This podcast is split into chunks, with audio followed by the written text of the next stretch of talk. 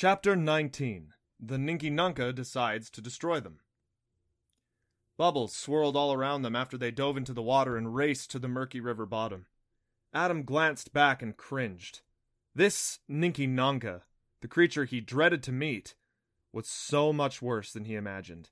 The beast in hot pursuit behind them was at least 30 feet long.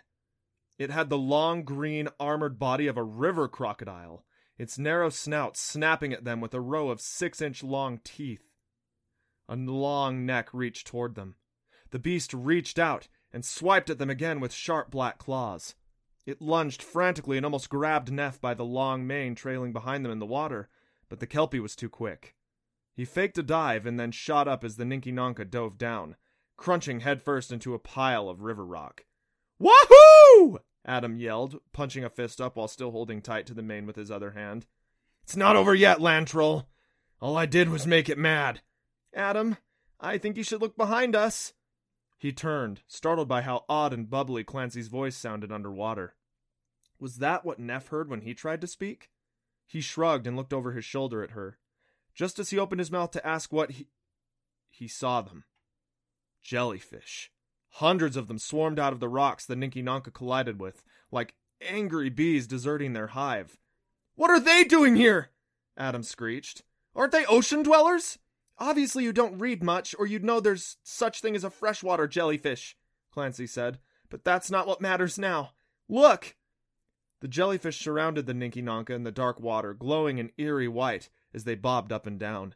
Their mushroom tops flapped and their long tentacles danced as they collected around the angry beast.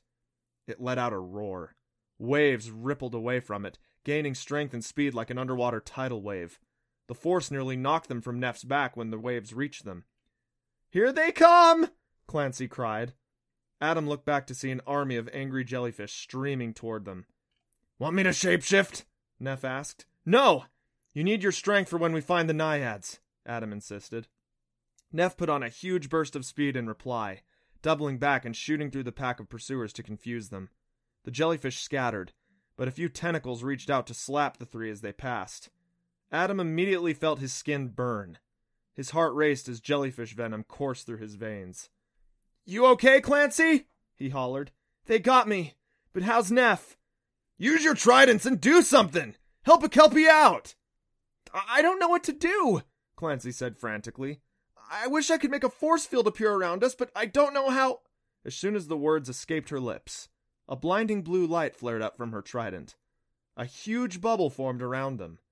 Angry jellyfish bounced off the bubble. Nef turned again and bowled through them, taking great pleasure in knocking them over. Adam laughed. Way to go, Clancy! Will you humans stop congratulating yourselves and think? We've passed the tunnel entrance that will take us to my Cleo, and we can't go any further until you figure out how to get rid of that Ninki Nanka. We have to go back then, Adam said. We'll use the tridents and fight. I don't know how, but we'll make it to the Naiads, Nef. I promise. The Abata will help us, Clancy suggested. They promised. Can we sneak up to the surface and see what's going on? Nef nodded. He slackened his speed and dropped behind the rocks. The dark water above them lightened a little as they rose, but the muddy water barely let any light in even as they drew close to the surface. The force field around them hummed and then disappeared when they poked their heads out of the water. Adam and Clancy carefully clambered from Nef's back onto the rocks, which jutted up in the middle of the river to form a small island. Scattered bones littered the ground, including several long horns. Adam's eyes grew wide. He eats the Abata? Clancy gasped and knelt to pick up a lone spike. She looked angrier than he knew a girl could get. He's going to pay for this! Holding the trident in one hand and wielding the horn in the other, she climbed on top of the rocks. Standing tall with her feet spread wide, she watched and waited. Are you insane? Adam demanded in a strangled whisper. It'll see you! It better! He peeked over the top of the rocks, looking between her feet to see what was going on. The Ninki Nanka stood in front of the center entrance, blocking their path forward. It paced while snapping and growling at the Abata clustered together. With every turn, it reached out to smack a quivering Abata near him. They shook in fear, looking across the water to Clancy for help. Adam slid back down. Nef, where did the Abata say those two other tunnel entrances went? They both dropped straight down for a few miles before opening up in another lava chamber. Not a good way to go, if you ask me. Adam nodded. Once we get in the center tunnel, can he follow? Nef snorted and shook his head. He can't follow. He'll die away from water. Awesome. If we can get the Abata to distract him long enough, maybe we can. Clancy's angry yells interrupted him. Hey, you hideous, scaly freak! What kind of stupid bully are you, picking on innocent little things who can't fight back? Come over here and watch me fight back! Adam reached up and jerked on her leg, pulling her back down as the monster roared in reply. A giant splash told him it was on its way. I just think it said challenge accepted. Are you nuts? We don't have any kind of plan. What happened to smart and logical Clancy? I don't care, she said hotly. It's disgusting how things can treat them like that, beating them up and eating them whenever it wants. She shook the horn at him. This little guy died for no good reason. I won't let that happen again. Clancy, did you forget that thing has clawed hands big enough to take both our heads off with one good swat? We have about 30 seconds to come up with a plan, or not get killed. She bit her lip and peeked over the rocks. I guess I should have thought about that first. Ya think? Sorry, I just hate bullies.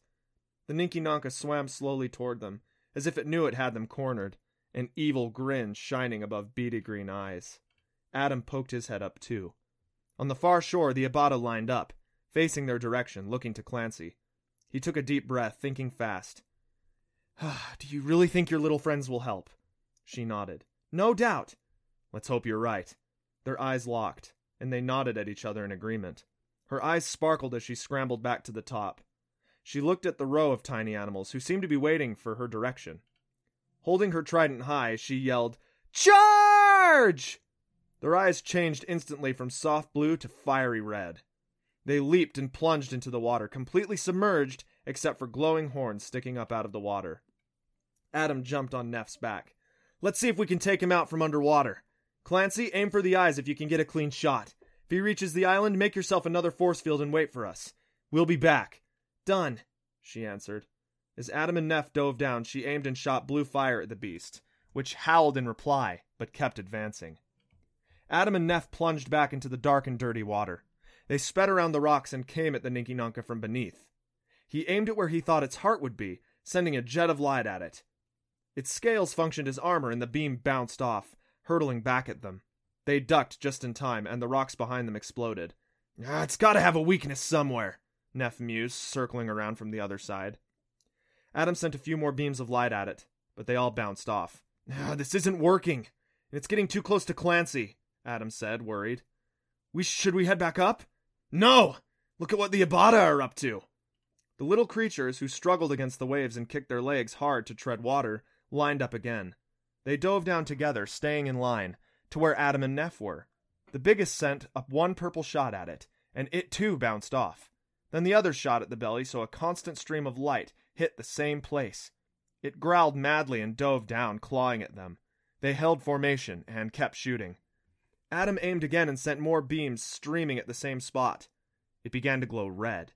The Ninki Nanka thrashed around, lashing out and smacking at the nearest Abata and sending it out of the way. It turned and swam through the murky water toward the shore to climb onto the island. The Abata followed, still shooting. Adam looked as the Ninki Nanka's tail pulled up and out of the water. Clancy! Nef didn't need any encouragement. He vaulted straight up and shot around the rocks so they could approach from the back and to get Clancy. They burst up from beneath the river's choppy waves, and Nef immediately galloped into action. The Ninki Nanka ignored continued attacks from the Abata and advanced slowly on Clancy. She stood fiercely on top of the rocks, firing shot after shot at him. Still it crept closer, licking its chops. With a swift wave of her trident, she created the force field, but Adam could see by her hunched shoulders she was nervous. It flickered weakly, and he wasn't sure it would hold if the Ninki Nanka reached her. We need to get him to expose his underbelly, Adam thought aloud. When we were hitting him there, it bothered him. That's gotta be where his weak spot is. Is there any way we can get him to roll over? I can make that happen, Nef declared. He put his head down and sprang forward. Adam leaped off and held his trident at the ready while Nef plowed headlong into the Ninki Nanka's side, knocking it over. The Abata surrounded it and kept shooting. Adam ran in to join them while Clancy shot from above. Its stomach began to glow red again as it writhed and howled, but its armor held. It flipped back onto its feet with a livid growl, spiked tail slashing behind it to knock over the Abata. They scattered as it slowly stood on hind legs so it could reach Clancy. Adam concentrated hard so he could keep a constant stream of fire shooting at the glowing spot. They had to break through. With a satisfied roar, the Ninki Nanka extended its claws toward Clancy. I'm not going down so easy, you big crusty jerkwad! she bellowed. Take that! She threw the horn in her hand with precision of a spear hunter. It hit the center of the glowing red spot and splintered into a thousand shards of purple glass. The Ninki Nanka wailed in agony, clutching the spot where the horn hit as it staggered back. It tripped over some rocks on the ground behind it and fell backwards into the river. Its tail whipped around as it sank and vanished from view. Adam ran to the water's edge and watched it disappear into the murky depths, toward the gloomy river bottom. It was dark and silent for a moment.